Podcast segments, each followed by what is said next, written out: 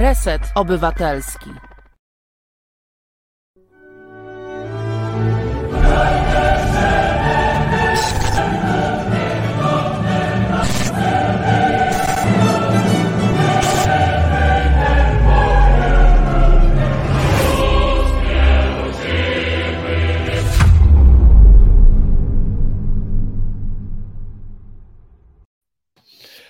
Dobry wieczór Państwu. Witamy e, serdecznie Polki, Polaków, e, Unijki i Unijczyków polskiego pochodzenia.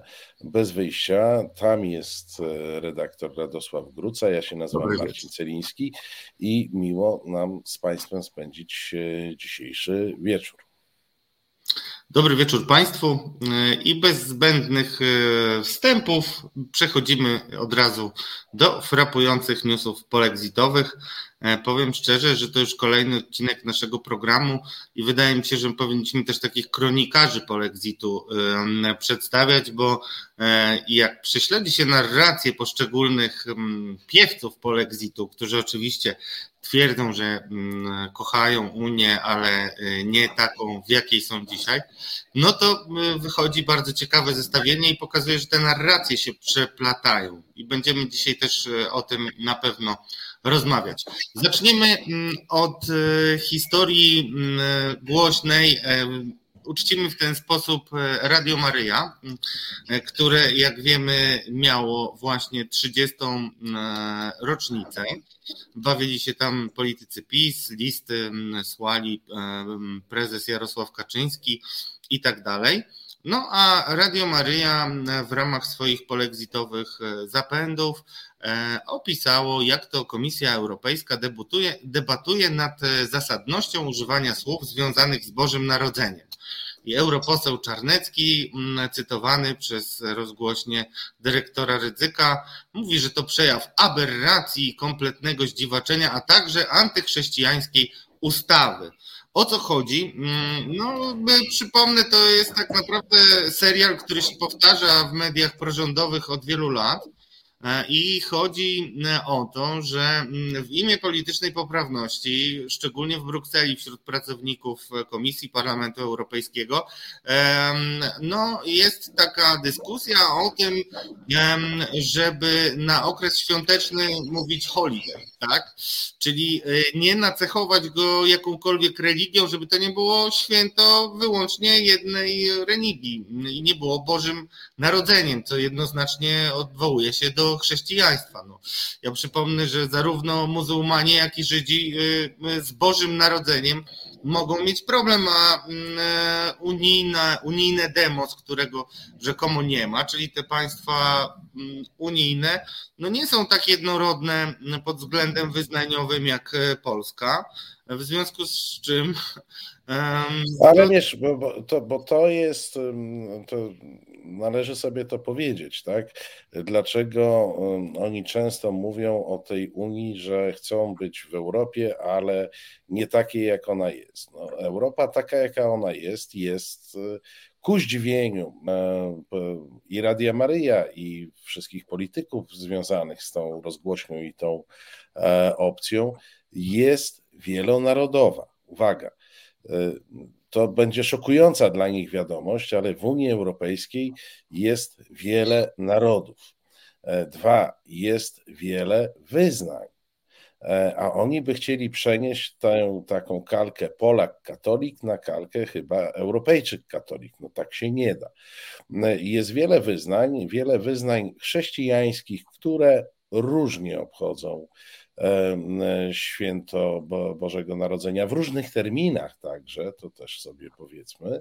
E, I jest wiele wyznań niechrześcijańskich, które tego Bożego Narodzenia obchodzić nie, nie muszą. I mało tego, jeszcze to już będzie szokująca wiadomość. To myślę, że tego ludzie Radia Maryja nie zniosą.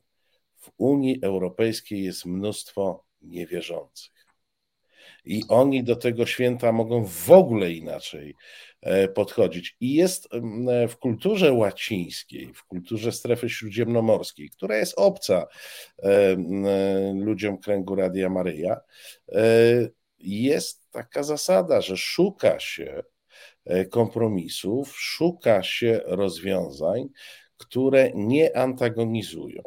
I ja widzę w działaniach Unii Europejskiej taki właśnie trend. Nie antagonizujmy katolików z prawosławnymi, z protestantami, chrześcijan z wyznaniami niechrześcijańskimi, takimi jak muzułmanie czy, czy Żydzi, a wszystkich wierzących z niewierzącymi, ponieważ kolejny szok poznawczy, który, którego mogliby doznać ludzie Radia Maryja, gdyby nas słuchali.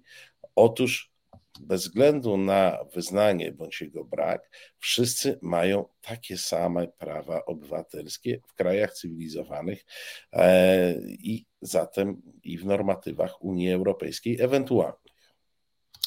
No właśnie, to jest bardzo ciekawe, bo e, najczęściej tutaj, odnosząc się do tego, co powiedziałeś, e, polityka PiSu, narracja polityczna PiSu jest taka, że przecież Unia Europejska miała chrześcijańskie korzenie, i powinniśmy mm, o tym pamiętać, a wszystko, co nie jest chrześcijańskie, jest e, zaprzeczeniem projektu unijnego, ale to, że Unia miała chrześcijańskie korzenie, no, e, nie jest tak e, jednoznaczne. Wprawdzie jeden z ojców założycieli był rzeczywiście mm, przywiązany do takiej koncepcji chrześcijańskiej, ale byli też inni i to mm, zupełnie no, trzeba by powiedzieć, że gdyby fakt czekować e, kwestie i sprawdzać e, te chrześcijańskie korzenie, to na pewno nie byłaby to cała prawda, a jak wiadomo, półprawda to całe kłamstwo.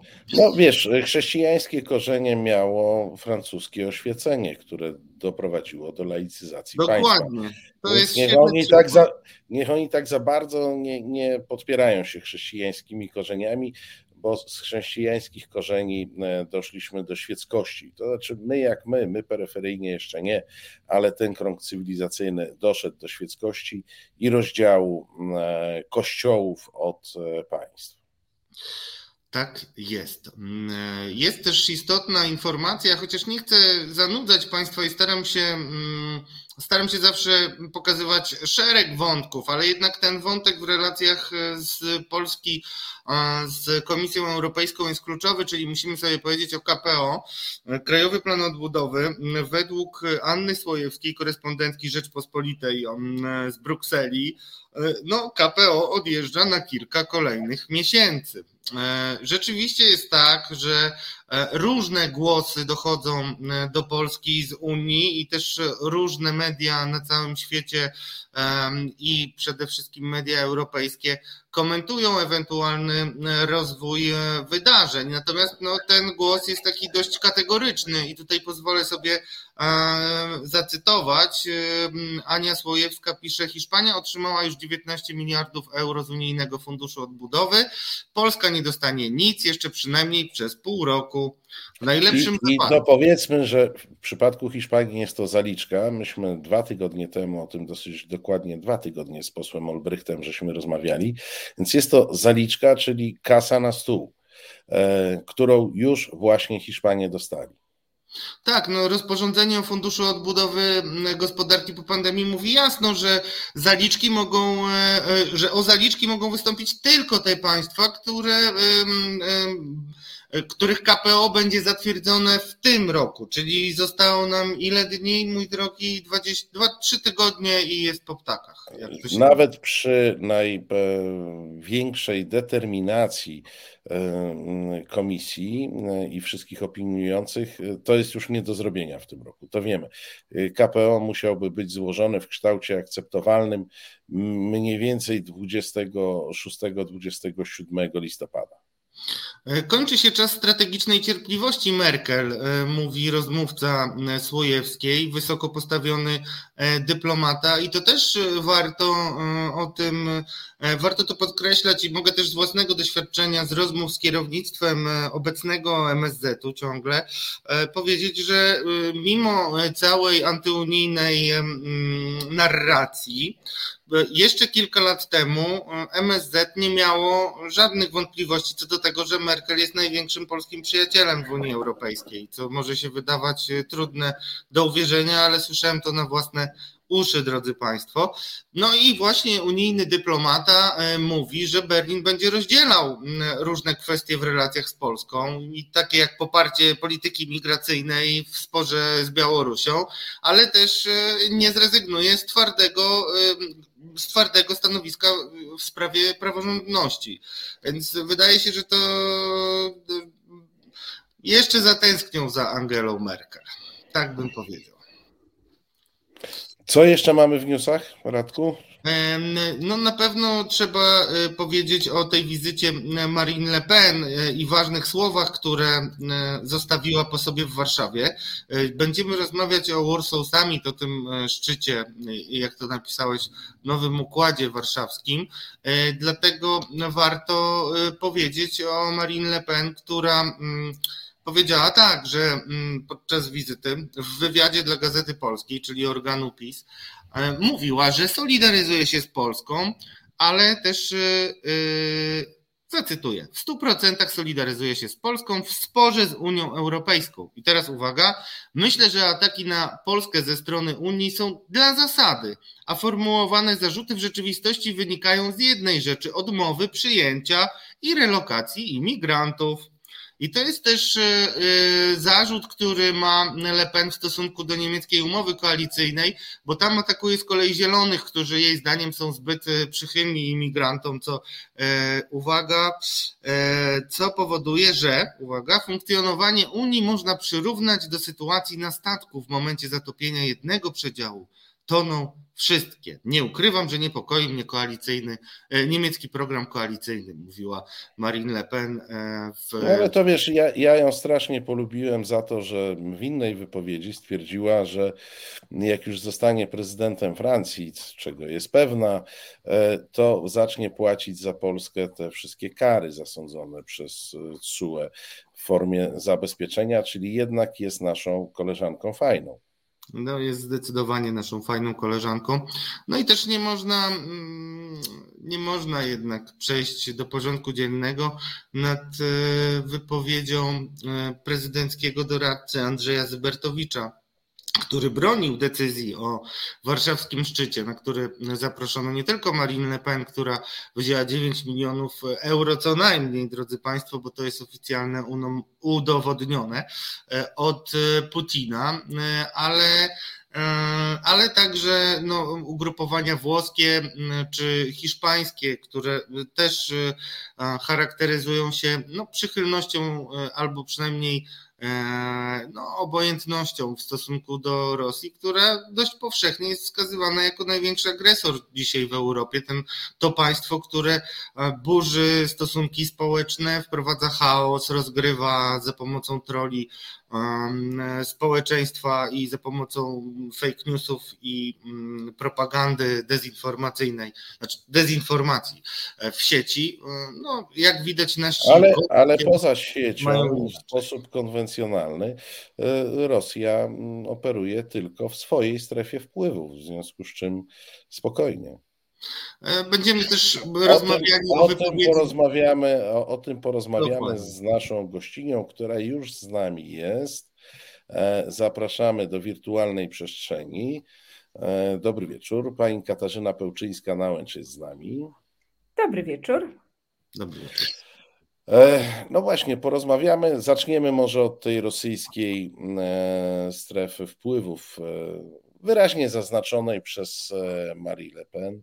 E, Ukraina jest w rosyjskiej e, strefie wpływów, mm, tak, tak ona stwierdziła. Mm, dwa dni później e, podniósł się lament polskich wiceministrów spraw zagranicznych, bo chyba we dwóch naraz zaczęli mówić, że Joe Biden, rozmawiając z Putinem i w okolicach tej rozmowy, konsultował się z sojusznikami i w ramach tych konsultacji nie zadzwonił, e, nie napisał do Polski. E, Taki foszek jak, trochę to był. Jak, tak? jak, jak pani to interpretuje? No jak to ten Biden niedobry nas nie lubi w momencie, kiedy my go nawet chcieliśmy e, polubić w tej konkretnej sytuacji? No, tu okazuje się, że taka miłość selektywna, przeplatana niechęcią, delikatnie to ujmując, e, i miłością e, zgoła na innych frontach się jednak w polityce zagranicznej nie sprawdza. A tak na serio, no niestety Polska roztrwoniła polski rząd swoją kompetencję jako rzecznika Ukrainy, kraj, który jest wiarygodny i kompetentny, jeśli chodzi o wschodnie sąsiedztwo Unii i NATO, kraj, bez którego naprawdę jeszcze niedawno nie można było sobie wyobrazić żadnej y, poważnej żadnego poważnego procesu w Unii i w NATO, jeśli chodzi o Ukrainę i o unijną y, politykę bezpieczeństwa w kontekście Ukrainy i Rosji i natowską politykę. Y, teraz, no niestety tak się dzieje, że najważniejsze rozmowy, bo to była bardzo ważna rozmowa z sojusznikami Bidena przed rozmową z Putinem. I ta rozmowa się odbyła bez nas, ale co gorsza, y, ponieważ Polska jest jedynym krajem y, o no, relatywnie dużym potencjale w tym regionie, to jeśli Polska przestaje być wiarygodna, to tam się nikt z regionu nie znalazł. Czyli nasza niewiarygodność powoduje, że cały nasz region został z tych rozmów wyłączony, bo przecież no, no nie będzie na takie spotkanie z Niemcami, e, Francją, Włochami, Wielką Brytanią, z całym szacunkiem, ale Biden zapraszał Litwy, tak, czy Łotwy. Czy, e, czy Słowacji. Tak to e, pozbawiliśmy się sami głosu i pozbawiliśmy głos region przez naszą utratę kompetencji w tej materii. Proszę powiedzieć, bo mm, tu odwołuję się do, do Pani doświadczenia mm, ambasadorki e, w Moskwie, a także e, wiceministra spraw zagranicznych, mm, bo są rozbieżne opinie. No, nie ma wątpliwości, że Putin koncentruje wojska e, i że te wojska są w swoich miejscach koncentracji, to potwierdzają fachowcy już z przeróżnych wywiadów, e, dobrych wywiadów światowych, są ustawione w sposób ofensywny. Mm, e, natomiast pytanie z zakresu polityki, czy e, Putin jest zdeterminowany do tego, żeby w tej własnej strefie wpływów, e, bo on bez wątpienia uważa Ukrainę za swoją e, strefę wpływów, faktycznie interweniować zbrodnie, zbrojnie. Zbrodnie to też chyba, to, to przejęzyczenie nie jest takie zupełnie bez sensu. E, czy to jest tylko i wyłącznie założony długi blef, który ma na celu uzyskanie realizacji porozumień mińskich w tym zakresie, w którym destabilizowałyby one e, Ukrainę, czyli mówię tutaj o tej autonomii dla republik e, e, ludowych. No i to, co przedstawił w rozmowie z Bidenem, czyli on sobie nie życzy rozmieszczania wojsk natowskich w państwach graniczących z Rosją. Blef czy atak? Czy jedno i drugie, a Putin zdecyduje w lutym? Determinacja po stronie Putina na pewno jest. To znaczy, y, on y, nie jest y, pogodzony z faktem, że Ukraina de facto, mimo szeregu działań strony rosyjskiej, nie jest w rosyjskiej strefie wpływów. Co więcej, z tej strefy wpływów się coraz bardziej wymyka zarówno mentalnością społeczną, jak i polityką Zełenskiego. Putin liczył na to, że będzie to prezydent, z którym, który ulegnie po prostu, jeśli nie czarowi, to presji. E, tymczasem nic takiego się nie dzieje. Polityka Zełenskiego jest e, naprawdę taka dająca odpór rosyjskiemu wpływowi to na wielu obszarach dezinformacji, korupcji politycznej i w wymiarze też oczywiście militarnym i wojennym. E, I Rosja jest totalnie zdeterminowana, reżim rosyjski, żeby uczynić z Ukrainy to, czym oni uważają, że powinna być, czyli rosyjską strefę wpływów. E, I teraz stosowane są różne mechanizmy, różne instrumenty, e, bo to nie jest tylko ta presja militarna, która teraz jest rzeczywiście bezprecedensowa, ale to już jest druga w tym roku taka sytuacja, choć ta obecnie jest dużo poważniejsza. Jest więcej wojsk, one są bardziej przygotowane, tam widać te przygotowania dużo poważniej. I oczywiście mm, powstaje pytanie, czy to jest tylko po to, żeby wywrzeć presję, czy to jest po to, żeby wykorzystać. I to nie jest tak, że na to pytanie Putin sobie odpowiedział. Na razie na pewno jest po to, żeby wywrzeć presję i zobaczyć, co będzie dalej. I jeżeli to nie zadziała, to w moim przekonaniu scenariusz pełnej takiej wojny na podboju Ukrainy, pełno, że tak powiem, wojny w pełnej skali jest na szczęście mało możliwy, bo to byłoby też nieprawdopodobnie kosztowne dla Rosji y, ekonomicznie, politycznie. Y, potem no, w taką wojnę jej konsekwencje się ciągną, tak? To jest e, ewentualna okupacja, to jest wszystko niezwykle kosztowne. E, natomiast taka wojna, wojna nie wojna, czyli jakieś e, zaostrzenie, eskalacja w obszarze separatyzmów, tego co Rosja nazywa separatyzmami, a tak naprawdę no jest, są wspieranymi przez Rosję parapaństwami we wschodniej Ukrainie. E, I tam eskalacja, oczywiście w taką, z taką narracją, że Rosja nie ma absolutnie nic z tym wspólnego. No, Zielone ludziki. Nie, no gdzie ludziki zielone, po prostu te separaci, separatyści, którzy reagują na agresję ukraińską, bo to przecież wszystko jest zawsze obrona, nigdy atak. E, I Rosja jako rozjemca, zupełnie nie strona w konflikcie, bo tak zawsze Rosja to tłumaczy. Natomiast wszyscy oczywiście wiedzą, co się dzieje, ale ponieważ nie chcą więcej wojny, e, to zaczynają się negocjacje, ustępstwa, naciski na Ukrainę, żeby jednak poszła na jakiś kompromis. I to jest scenariusz bardzo prawdopodobny. E, Putin widzi słabość Bidena po Afganistanie, problemy amerykańskie wewnętrzne, problemy unijne wewnętrzne. Y, których, no nie ukrywajmy, Polska też jest jakąś cząstką, choć zdecydowanie nie całością. Y, Putin widzi napięcia y, amerykańsko-chińskie, które odciągają też uwagę Stanów Zjednoczonych. Jest też istotny kontekst, którego my nie widzimy w Polsce, ale Putinowi zależy, to jest też taka swoista konkurencja o uwagę i znaczenie na świecie z Chinami. Jeżeli Biden rozmawiał z przywódcą chińskim, no to przecież e, z Putinem też powinien porozmawiać. E, I to przymuszenie do rozmowy, które ostatnio miało miejsce, co nie znaczy, że Biden jakoś tam bardzo koncyliacyjnie czy ugodowo rozmawiał, bo rozmawiał asertywnie, ale dla Putina to też już jest jakieś takie pokazanie, że on jest liderem globalnym i choćby ze strachu i choćby z niechęci, ale jednak się z nim rozmawia. I to już jest dla niego też zawsze punkt do przodu. To w takim razie ja teraz wejdę ze swoim pytaniem, bo jestem konsekwentnym czytelnikiem narracji polexitowych i prorządowych e, mediów.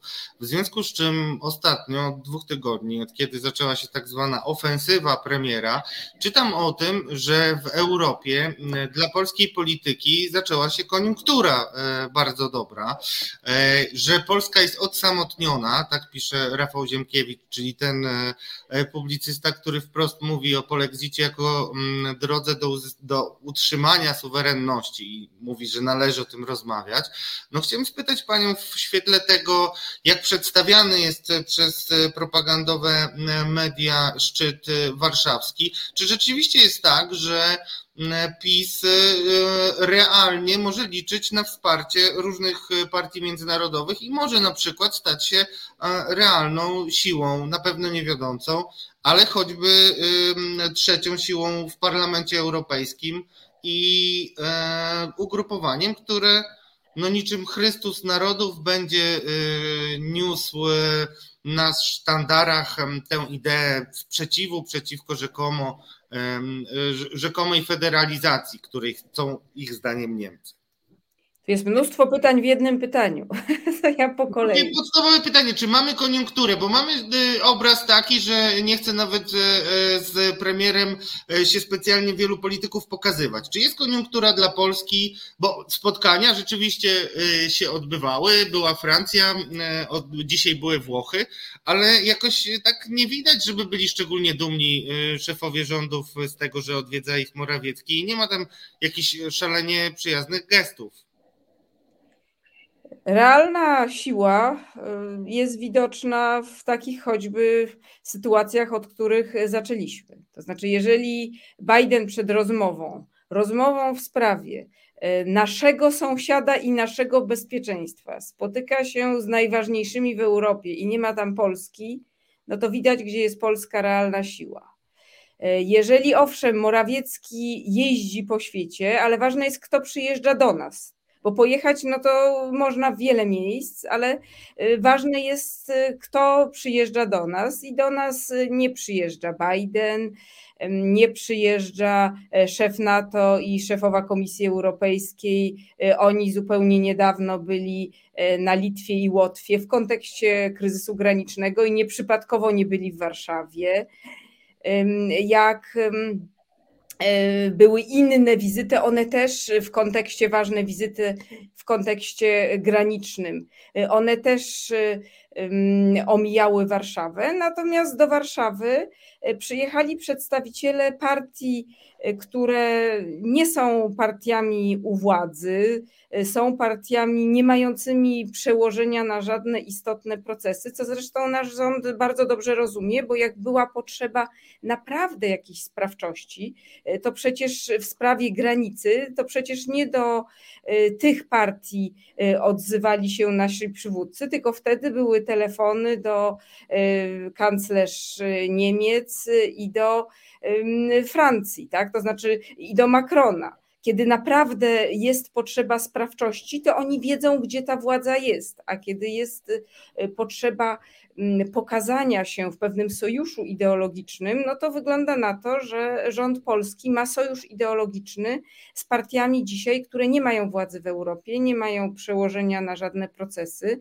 I myślę, że dobrze, że te partie nie mają przełożenia i nie mają władzy, ponieważ są to partie, które mają, e, tutaj była mowa o różnych powiązaniach finansowych, czy Marie Le Pen, czy e, Salviniego e, z Putinem. E, ale to nie są tylko, hmm, nie, nie, nie, wyłącznie powiedzmy powiązania finansowe, to jest także wspólna narracja. To znaczy ideologia i narracja Putina jest tożsama z narracją wszystkich tych partii, które były w Warszawie i narracją PiSu, bo to jest ta sama narracja, i vice versa. E, I to jest narracja o rozpadzie Europy, o kryzysie wartości, o zgniłym Zachodzie, y, o, y, o tym, że prawdziwe konserwatywne wartości to są właśnie uosabiane przez te partie i są uosabiane przez Rosję i Putina i taki prawdziwy konserwatyzm. No my widzimy, jakie to są wartości w tej Moskwie, jaki to jest reżim, jakie to jest, co to ma w ogóle wspólnego z konserwatyzmem, ale mm, taka antyputinowska czy antyputinizm e, naszej władzy nie zmienia faktu, że w wymiarze narracyjnym e, PiS mówi dokładnie tymi samymi słowy co Putin i co wszystkie te nacjonalistyczne i radykalnie prawicowe partie partie w Europie. To jest ta ideologiczna rodzina Putina i to jest dla, no, no nieprawdopodobne, że partia rządząca w Polsce w taką rodzinę w Europie się wpisuje. Rodzinę bezsilną, a równocześnie e, promującą i powielającą e, ideologię antyeuropejską, antyzachodnią e, i proreżimową. Nie chcę powiedzieć, że to jest prorosyjska, proreżimową rosyjską. To w takim razie jeszcze chciałem zapytać odnośnie Pani wypowiedzi po tym, jak Donald Tusk zwołał protesty, tak przynajmniej przedstawia, że to on zwołał masowe protesty przeciwko polexitowi. To było potem wyroku Trybunału Julii Przyłębskiej. E, i wtedy Pani mówiła, że byłaby Pani ostrożna z mówieniem o polexicie, a teraz jak Pani zrecenzowała te partie, które przyjechały do Warszawy i samą politykę PiSu, to widać wyraźnie, że po pierwsze wpisuje wpisuje się w narrację, ale po drugie, razem z Węgrami ewidentnie realizuje marzenie Władimira Putina o rozbiciu e, Unii Europejskiej. I chodzi przede wszystkim o rozbicie Unii Europejskiej pod względem prawnym, bo przecież Unia opiera się na prawie i to, że Węgry i Polska stawiają się Komisji Europejskiej, to nie jest tylko problem, który wpływa na Unię, na relacje między nami a Brukselą, ale to jest e, problem, który promieniuje na całą Unię.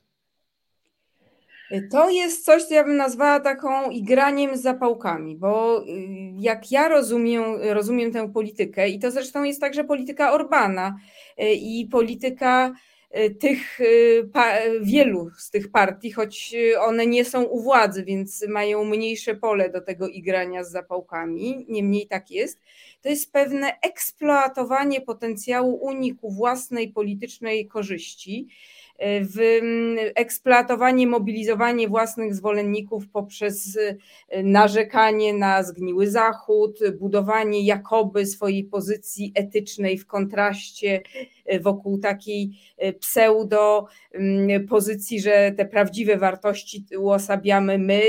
To jest absolutna fikcja w przypadku Putina, to jest absolutna fikcja w przypadku tych partii, które nazywają się konserwatywnymi, ale nimi nie są, bo konserwatyzm naprawdę jest oczywiście czymś zupełnie innym.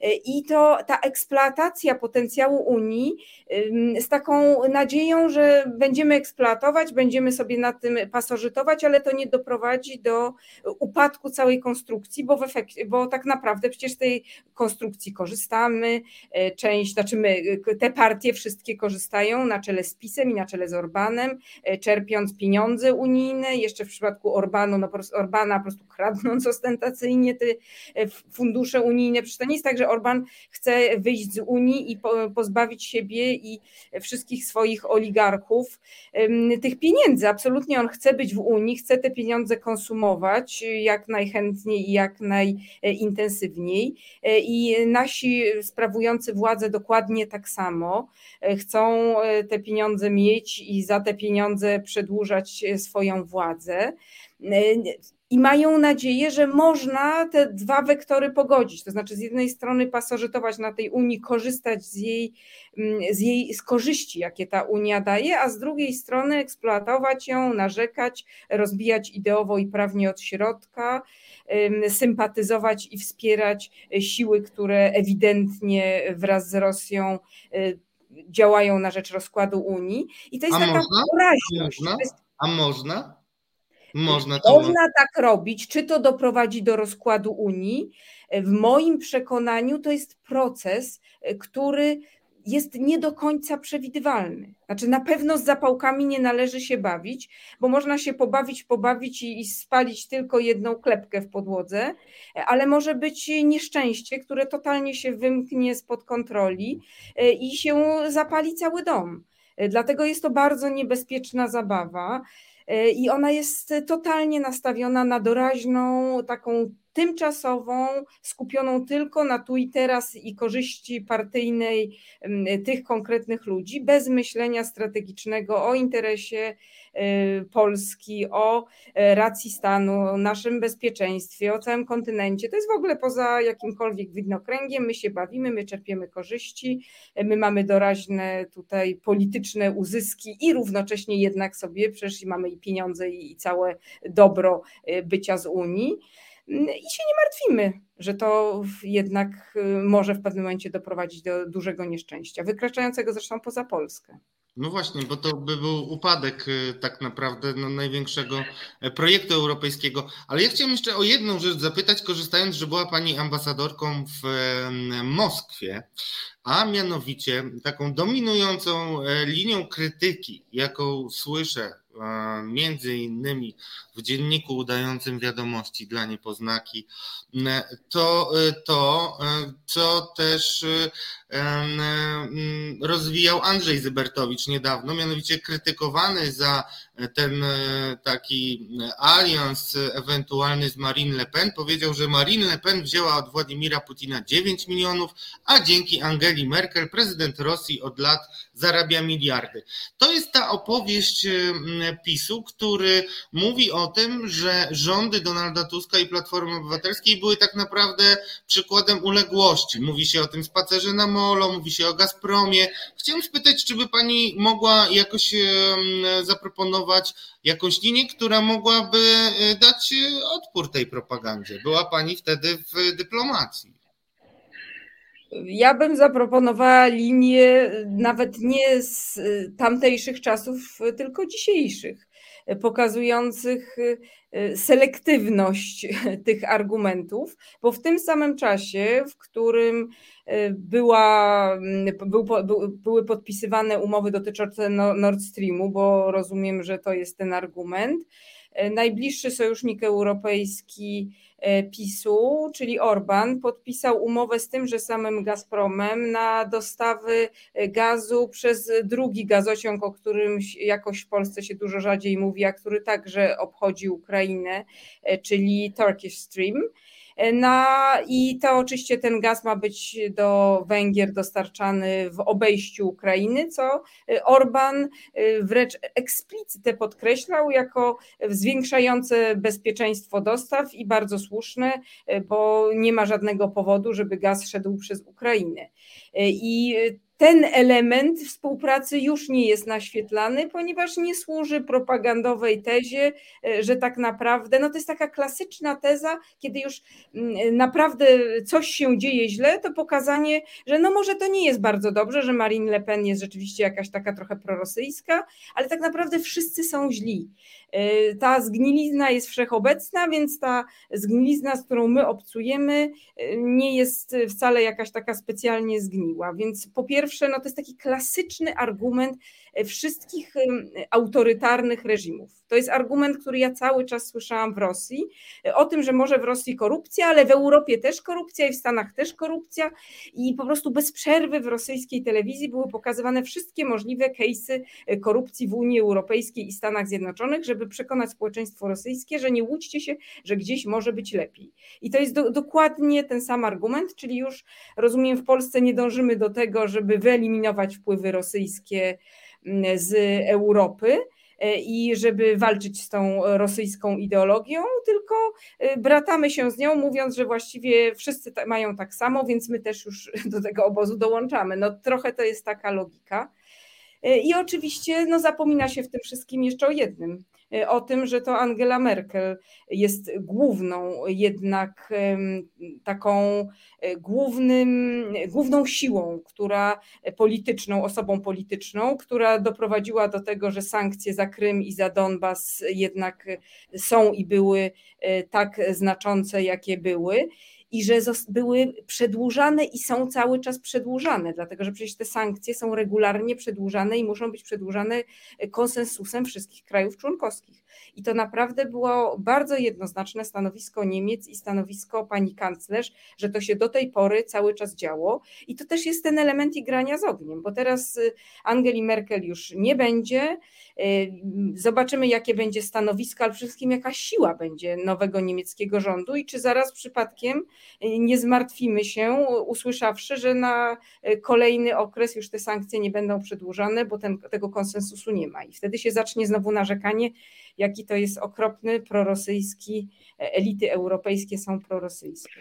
No tam w Niemczech wygląda na to, że ci, którzy są największym zmartwieniem PiSu, czyli zieloni, akurat nie dopuszczą do tego, żeby e, nie było przedłużenia sankcji, bo ich e, stanowisko jest dosyć radykalne. Ale ja zwracam uwagę, że te sankcje, żeby były przedłużone, potrzebny jest konsensus europejski, więc tak. to nie chodzi o to, że Niemcy się wycofają, tylko że mogą już nie mieć tej siły, jaką miała Angela Merkel, żeby wszystkich jednak ustawić i powiedzieć, e, nie wiem, jak przywódcom Cypru e, czy Włoch, e, czy innych prorosyjskich krajów, sorry, ale w tej sprawie to musicie mówić, działać tak, a nie inaczej. Jeden wyłącz o sankcjach. Chcę wrócić na chwilę do tej takiej mm, może większej z, z polityki z większą perspektywą.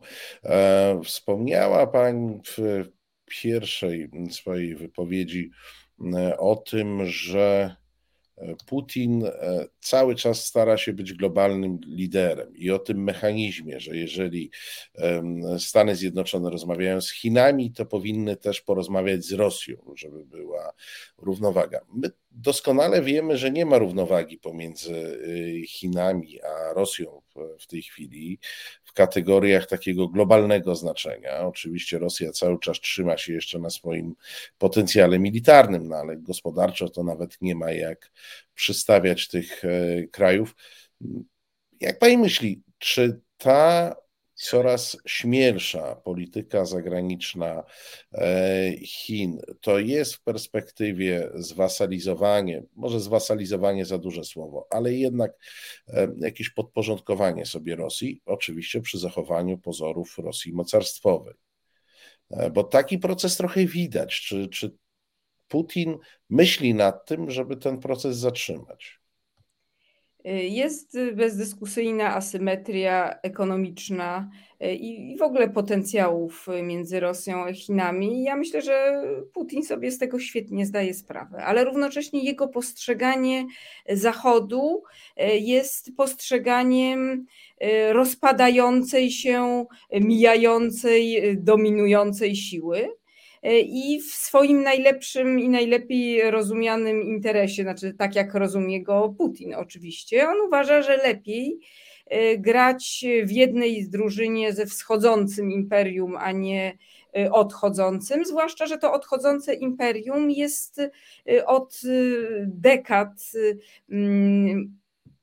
jeśli nie wrogiem, to oponentem e, Rosji. E, I na tej opozycji, na, na tym konflikcie jest zbudowana cała e, ideologia i polityka zagraniczna Federacji Rosyjskiej. I wreszcie z Chinami łączy Putina coś niezwykle ważnego wspólnota ideologiczna wokół reżimu. I to nie jest tylko to, że nie ma tam żadnego pouczania, tylko wzajemne wsparcie, ale jest przekazywanie know-how know-how, w jaki sposób e, tych ludzi trzymać pod butem e, i w jaki sposób e, ten autorytaryzm przechodzący pomalutku w taki totalny autorytaryzm jeszcze bardziej doskonalić z wykorzystaniem wszystkich najnowszych technologii. No, Chińczycy są w tym świetni, a Rosjanie reżim rosyjski się z radością tego wszystkiego uczy i te wszystkie, mm, te, te wszystkie powody trzymają jednoznacznie i w moim przekonaniu będą trzymały Putina dzisiaj w coraz większym e, sojuszu z Chinami, nawet przy świadomości, że e, jest tutaj asymetria. E, I trzeba też przyznać, że w krótkim okresie dla, to jest być może dla reżimu rosyjskiego realnie korzystne, dlatego że Chińczykom też na tym zależy. Chińczycy dzisiaj przede wszystkim chcą zdominować i wygrać tą konkurencję ze Stanami i cenią sobie w jakimś tam stopniu przy całej asymetrii sojusz z Rosją. I nawet jeżeli gdzieś na jakimś etapie będą chcieli e, bardziej zaznaczyć swoją siłę i przewagę, to jeszcze to nie jest ten etap, bo dzisiaj mają e, gdzie indziej głównego oponenta i to jest wspólny oponent dla Pekinu i dla Moskwy. Tak więc y, wszystkie te wyobrażenia, które pojawiają się czasem w Europie, że my tu zaraz przeciągniemy troszeczkę Rosjan na naszą stronę, żeby oni nie szli z Chinami, bo przecież oni rozumieją, że ci Chińczycy tacy więksi i coś im mogą y, źle zrobić, y, to są iluzje. Tego po prostu na tym etapie nie będzie i Rosja na pewno nie przejdzie na stronę Europy czy na stronę Stanów Zjednoczonych w jakiejkolwiek kontrze w stosunku do Chin. Bardzo dziękujemy za to dzisiejsze spotkanie, że znalazła Pani e, dla nas czas. Naszą gościnią była Pani Katarzyna Pełczyńska-Nałęcz, e, niegdyś ambasadorka w e, Moskwie, niegdyś sekretarz stanu w Ministerstwie Spraw Zagranicznych. Dziękujemy pięknie. Dziękuję bardzo. Do widzenia. Do widzenia. E, no, proszę Państwa, e, co możemy, e, co możemy, skomentujemy jakoś chyba samo się komentowało to, co pani Pełczyńska-Nałęcz o czym mówiła. Jesteśmy w izolacji, jesteśmy państwem o dużym potencjale, które faktycznie straciło głos mm, w ważnych gremiach. Na własne życzenie straciło. Międzynarodowe. Zrezygnowało z tego głosu. Tak. O, może tak to trzeba nazwać. Zrezygnowało z tego głosu, bo nawet nie straciło, nikt nam go nie zabrał. Sami żeśmy, e, sami żeśmy e, oddali e, ten głos, a linia konfliktu jest, jak się wydaje, na linii sporu cywilizacyjno-kulturowego. E, kultury zachodniej e, opartej na wolnościach i prawach jednostki i kultury wschodu opartej na e, zbiorowościach, które mają służyć określonym celom i z całą pewnością te zbiorowości bardzo łączą Chiny i Rosję i nie kryjmy tego. No, mamy taką partię w Polsce, która też nie potrafi myśleć o obywatelu, o jego wolnościach i prawach, a myśli przede wszystkim o jakichś takich masach, które powinny, e, które powinny się poruszać, pomagać, nie przeszkadzać, jak powiedział e, lider tego e, ugrupowania. No ale co? Kolejny punkt naszego programu, czyli polexitowiec tygodnia przed nami. No i jak pozwolisz, zgłoszę kogoś. Pozwalasz? Pozwalam. Proszę Państwa, mm, no to ja dzisiaj chciałbym zaproponować e, czeka, którego, który nam się przewija ciągle, jakoś żeśmy go do tej pory nie docenili. E, pan Andrzej Zybertowicz, który jest e, moim zdaniem jednym z kilku faktycznych autorów całej polityki polexitowej i narracji polexitowej, nadających ton e, temu, co potem powielają kolejni politycy PiSu i, i publicyści około e, PiSu i no, bezpośrednim powodem, poza, bo, bo nie, nie doszliśmy jeszcze do tego, żeby e, robić taki, tak, taki przyznawać tytułu za całokształt, nie? jak tak czasami Oscara się daje za, cało, za całokształt mm, twórczości, no zawsze mamy jakiś bezpośredni powód. To jest ta wypowiedź, którą e, Radek e, cytował w Polexit Newsach, Marine Le Pen wzięła od Władimira Putina 9 milionów, a dzięki Angeli Merkel prezydent Rosji od lat zarabia e, miliardy. To jest, proszę Państwa, bo to też my za, zapominamy często, a trzeba sobie coś powiedzieć. To jest tak jak z tym zdjęciem e, Tuska e, z Putinem. E, w tej narracji relacje oficjalne, spotkania oficjalne, organizowane przez służby dyplomatyczne i tym podobne rzeczy, kontrakty handlowe międzynarodowe legalne stawia się na tym samym poziomie, e, na którym jest e, nielegalne, bo we Francji finansowanie zagraniczne jest nielegalne, podobne zresztą jak w Polsce, e, nielegalne finansowanie jakiejś partii politycznej, która stanowi faktyczną piątą kolumnę działającą w interesie sponsora. No jeżeli ktoś nie rozumie handlu i polityki międzynarodowej e, i nie odróżnia e, tego zjawiska od zjawiska mm, szpiegostwa, agentury wpływu, czy co najmniej działalności lobbyingowej na rzecz interesów obcego państwa, e, to jesteśmy w głębokim niezrozumieniu. Nie, to nie jest to samo. Możemy oceniać Nord Stream jako błąd strategiczny, ale to była normalnie negocjowana umowa i inwestycja międzynarodowa. E, nie da się tego porównać z inwestycją Władimira Putina w jego zwolenników e, we Francji i w jego zwolenników w Europie, którzy mają za zadanie destabilizować po pierwsze sytuację w swoich krajach, po drugie destabilizować e, Unię Europejską. Zybertowicz e, dosyć często, regularnie tego typu teksty z siebie e, wydaje. Szukałem takiego bardziej, bo miałem gorsze słowo. E, Ale to ja, ja ci trochę pomogę, to, bo w tych newsach polexitowych, które będziemy też zaraz publikować, um, y, cytuję szerzej. Być może przydać się taki cytat, bo rzeczywiście ważne. Trzeba odróżnić punktowe wyrażanie sympatii wobec Putina przez polityków, którzy nie mają wpływu na bieg spraw unijnych, od strukturalnej współpracy z Putinem. No powiem szczerze, że to zdanie mi się śni po nocach, mimo że też mam swojego mocnego kandydata. Nie, ja jestem, ja jestem absolutnie zwolennikiem rozróżniania e, i trzeba rozróżniać stosunki międzypaństwowe i spotkania, w którym ktoś występuje w charakterze oficjalnym jako premier, prezydent, minister, e, ambasador, od y, kontaktów e, absolutnie pozaformalnych, gdzie z jednej strony ktoś bierze 9 milionów, a z drugiej strony e, wykonuje zadania zlecone przez sponsora. To są dwie różne rzeczy, dlatego y, proponuję Andrzeja Zybertowicza, ale słucham, czym odpowiesz.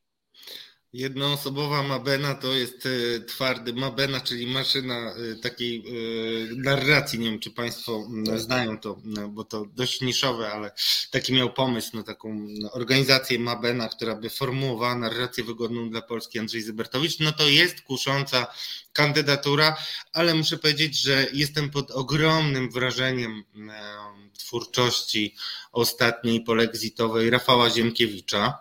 No nie udało mi się w zeszłym tygodniu zaproponować Pawła Lisickiego, teraz on poszedł trochę w, w dywagację na temat sanitaryzmu, on niedługo będzie, niedługo będzie tutaj absolutnym liderem e, i jak Rejtan będzie walczył przeciwko szczepionkom pewnie. Ale póki co Rafał Ziemkiewicz pisze na łamach do rzeczy e, tekst pod tytułem właśnie Polska odsamotniona i tam właśnie twierdzi wprost, że jest wyjątkowa koniunktura na arenie przede wszystkim europejskiej, którą e, Polska za pomocą swojej ofensywy dyplomatycznej stara się dość zgrabnie wykorzystać. No i stawia pytanie, czy to jej się uda. E, ja tej koniunktury nie dostrzegam. Jak czytam e, politologów oraz europeistów, to widzę coś zupełnie innego i szczerze mówiąc nie wiem, jak można być skręconym, żeby coś takiego napisać. Ale to jeszcze nic, bo najbardziej mi się podoba teoria spiskowa e, Rafała Ziemkiewicza. On jest najzgrabniejszy w tym, aczkolwiek e, widać wyraźnie, że to gdzieś jednak z kręgów Solidarnej Polski wyszła taka narracja, że tutaj mamy do czynienia ze spiskiem elit europejskich, zapewne jeśli chodzi o Solidarną Polskę, to niemieckich, które dążą do tego, żeby obalić rząd. I tu jest taka ciekawa paralela, o której chyba kiedyś powinniśmy poopowiadać. Znaczy to nawet nie jest paralela, no ale no generalnie Ziemkiewicz porównuje zmianę rządu we Włoszech podczas kryzysu strefy euro, e, kiedy, e, kiedy w Gre- we Włoszech, tak, E, we Włoszech e, jako analogię i że Komisja Europejska wykorzystuje trudną sytuację na granicy e, białoruskiej E, i za pośrednictwem swoich instytucji finansowych, jak on to pisze, pojawiają się głosy, że Unia Europejska działa proinflacyjnie na Europę Środkową, czyli jest oczywiście odpowiedzialna za inflację. I jeszcze do tego, jakby nie doceniając naszego wkładu e, w dawanie odporu e, na granicy białoruskiej, atakuje nas za praworządność, a jeżeli już miałaby nam pomagać w, w, sytuacji na granicy, to tutaj wracamy do tej historii o Frontexie i w ogóle spisku unijnych elit, które mają za zadanie e, umieścić nam tych, których nie chcemy, to cytat, czyli e, imigrantów i uchodźców, którzy przenikają przez białoruską granicę. No powiem szczerze, e, to jest historia, która na pewno będzie dalej rozwijana. Ale wiesz co, wiesz czego mi brakuje tam? Bo mówisz, że pojawiają się głosy i nie brakuje opinii, a y, jeszcze klasycznym zabiegiem jest internauci uważają. E, brakuje mi tego, internauci uważają, bo w, ty, w, tych mediach najczęściej jeszcze są internauci, którzy uważają i wrzuca się na przykład tweeta jakiegoś tam e, internauty typu Smog05, który uważa. No zdecydowanie yy, tak. To, te, tego może zabrakło. Rzeczywiście to jest pewna niedoskonałość, ale jestem przekonany, że po prostu yy, Rafał Ziemkiewicz, jako człowiek nad wyraz skromny yy, i często komunikujący się w bardzo bezpośredni sposób, a mówiąc wprost, czasami po chamsku, czasami yy, zahaczał antysemityzm i yy, może jemu się wydaje, że on jest takim jednoosobowym e, przedstawicielem całego internetu, bo często można... A wiesz co, ja myślę, że jeśli chodzi o wielkość ego, to na pewno, no może nie cały, ale większość internetu Rafał Ziemkiewicz mógłby obdzielić tym mm. swoim i to by było bardzo mnóstwo ludzi z dużym ego e, gdyby on tak podzielił swoje. Nie, ale mówiąc zupełnie poważnie, ja jednego e, Ziemkiewiczowi, którego znamy od lat, nie mogę zarzucić, czyli braków e, inteligencji. I on to robi w sposób absolutnie świadomy, przemyślany i cyniczny. Te wszystkie opowieści opowiada, bo on, on doskonale wie, że opowiada kocapały. Robi to świadomie, ponieważ jest od lat zdeklarowanym przeciwnikiem Unii Europejskiej, jest od lat zdecydowanym zwolennikiem sympatii y, do, do Rosji i tego, co niedawno zostało nazwane putinowskim rozsądnym konserwatyzmem. Jeżeli miałbym szukać czołowego przedstawiciela tego rozsądnego konserwatyzmu putinowskiego, to Rafał Ziemkiewicz absolutnie e, pasuje tutaj jak ulał. No, można by go za wzorzec przedstawić rozsądnego putinowskiego konserwatyzmu w Polsce. I też niedoszłego, e, przypomnę Państwu, niedoszłego kandydata na prezydenta. A e, wtedy, ponieważ to ujawniłem. Ale, ale Polski, to... ale Polski, to też. Tak, no, no, tak, Polski, ale ruchu narodowego za to, więc to też się by wpisywało w takie e, putinowskie różne maskirowki. Ruchy narodowe. Więc po, powiem Państwu tak, ze względu na sympatię do Rafała Ziemkiewicza ustąpię i niech on zostanie polexitowcem tygodnia. Ale myślę, że Andrzej Zybertowicz jeszcze mm, nieraz e, wróci, aczkolwiek. A to jest twardy zawodnik, wiesz, i jedna przegrana mu nie przeszkodzi, on na pewno będzie się starał. Ja proponuję w ogóle taką debatę na temat e, asów e, polexitowej koncepcji i propagandy, bo powinniśmy sobie tak, taką zrobić taką partyjkę kart, być może wojnę, a może e, jakieś inne gry karciane, bo rzeczywiście w tej talii kart Putin i zwolennicy rozpadu Unii Europejskiej ma, mają wiele. Ale to chciałbyś wejść w buty Putina, bo to on rozdaje karty tych sferach, o których my rozmawiamy. No chyba nie chciałbym. I on, I on wyznacza, kto tam jest asem, a kto waletem, a kto e, blotką. Choć to się może zmieniać, ale to cały czas e, nasz e, bohater naszych programów poniekąd, Władimir Putin, jest tym e, rozdającym, e, rozdającym karty. Magwyspa pociesza mnie, że Zybertowicz to taki joker. Tak? On się często pojawia. I jeszcze raz e, Państwu powiem, moim zdaniem jest jednym z kilku twórców narracji polexitowej e, i tych, i tych działań. To w jego głowie powstają te różne pomysły, które potem są powtarzane przez tam Kowalskich, e, e, Ziob, Ziobrystów i tym podobnych. To Zybertowicz w swojej wielkiej, wielkiej mądrości to wymyśla. Cieszę się, że dzisiaj jestem zwycięzcą e, i naprawdę. No nie ty, Ziemkiewicz, no jednak. jednak no Ziemkiewicz, tak, nie, no to prawda. Ty, to ty prawda. byłeś coachem, sekundantem w tym naroczniku. No. Tak, rzeczywiście. Tym bardziej, że laudację miałeś bardzo y, zgrabną i powiem szczerze, że trochę się obawiałem, ale skoro przez sympatię y, y, dla konsekwencji w cynizmie Rafała Ziemkiewicza oddajesz y, zwycięstwo jemu, Zybertowicz wróci. Drodzy Państwo, 23 na zegarze, zatem czas naszego programu e, upłynął. Bardzo Państwu dziękujemy za e, dzisiejsze spotkanie. E, pan Mateusz pyta, czy będziemy wybierać polexitowca roku.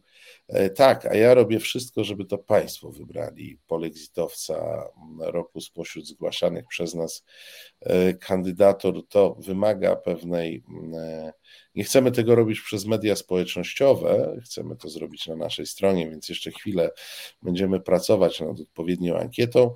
E, przy okazji przypominam, że każdy z Państwa może stać się współużytkownikiem strony Resetu Obywatelskiego w różnych opcjach wspierających i bezpłatnych. Zapraszamy Państwa do użytkowania. Będą się z tym wiązały e, bonusy w e, przyszłości. Zapraszamy. I dziękujemy. Dziękujemy pięknie za dzisiaj. Dobrej nocy. Dobrej nocy.